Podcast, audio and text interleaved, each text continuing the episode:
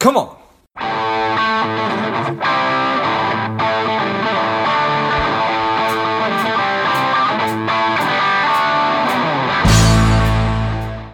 Hello, dear listener.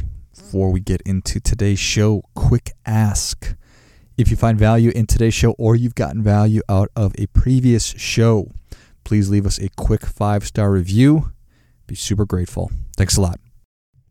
I got asked to contribute a, a blog post um, for one of my one of my business partners about holiday spending, and and so and so I wrote one, and I always try to to put some kind of a unique spin on it, somehow weave a story into it so that it's a little bit more interesting than me just giving tips on on holiday spending because I mean that that doesn't sound very interesting at all.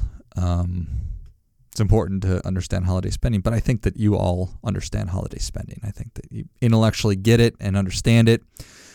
But it's the emotions, it's the sticky stuff, the messy stuff that has a tendency to kind of trip us to kind of trip us up. So that's that's what I wrote about, and I thought I did a good job of turning it into a bit of a story and incorporating some fun elements. So if you came upon this on your own, or if you went to the website and checked it out, apologize for the redundancy, but here goes nothing. Bah humbug. I won't use Scrooge's famous catchphrase, and this isn't that is not a blog post discouraging holiday spending.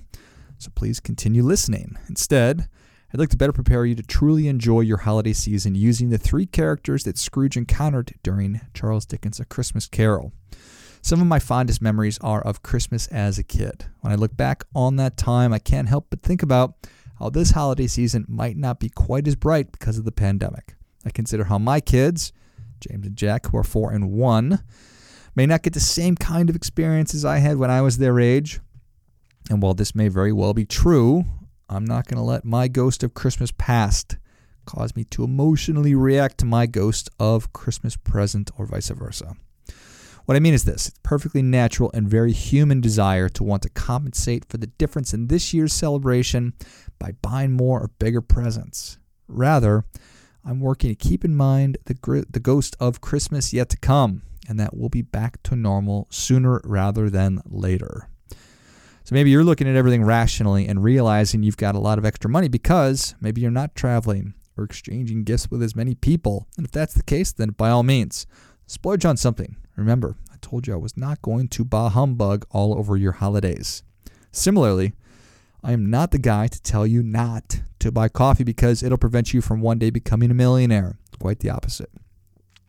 What I focus on is figuring out what really lights you up and doing more of it. So if that's coffee, traveling, investing, or eating out, go for it. This is one of the more compelling reasons for keeping a budget. So you know how you're doing with your spending and can allocate the right amount to whatever makes you happy. I'll only spend a couple lines on this, so bear with me. You must know your facts. You've got to know your cash flow and your budget. Without knowing how much money you have coming in and going out, how will you ever know if you're doing the right things or if you're on track to reach your goals and objectives? Imagine if Amazon didn't track cash flow or operate on a budget. Why are you any different? Knowing your facts allows you to double down on things you truly enjoy, which is really what I wanted to talk to you about. As I'm speaking this, I realize it's probably too late to stop you from making big holiday purchases like a Lexus with a big red bow on it. But I can encourage you to be more mindful about how you're spending smaller amounts of money, say 100 bucks or less. Because between now and the end of the year, you're going to be faced with a lot of those kinds of decisions. I don't have a naughty or nice list or things that you should be spending money on or shouldn't, and I'm not telling you to leave your emotions out of your decision making. For the next several weeks, when you're thinking about spending money, money, spending money on something, take a moment and ask yourself, is this a heck yeah? If yes, then do it. If it's a meh, then don't do it.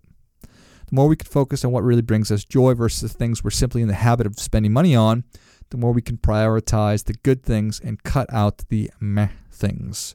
For example, I used to be in the habit of eating breakfast and lunch out every work day. It was because I loved doing it, but it was simply because that's what was done where I worked at the time. Looking back, I could have saved literally thousands and thousands of dollars every year by simply eating breakfast at home and bringing a lunch to work, even just a few times per week. Flip side though, if you absolutely love eating out, well, then figure out a way to do it for every meal or even a few per week. It may not be possible, but why not try and figure it out? Next level of mastery on this concept is to focus on how we spend small increments of time throughout our day, recognizing what we truly enjoy doing and then try to eliminate what we don't enjoy doing. That's a conversation for another day.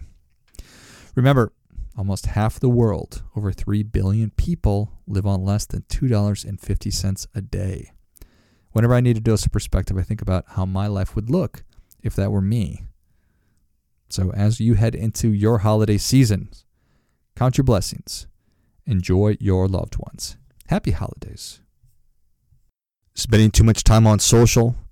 Is your daily screen time over two hours? Are you a little bit overweight? Not saving enough money? Any or all of these are familiar. Strive could be for you.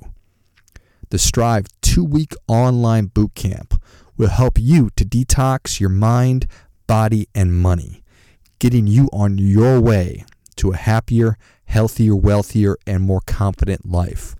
Go to strivedetox.com, S T R I V E D E T O X.com, and get your mind, body, and money right.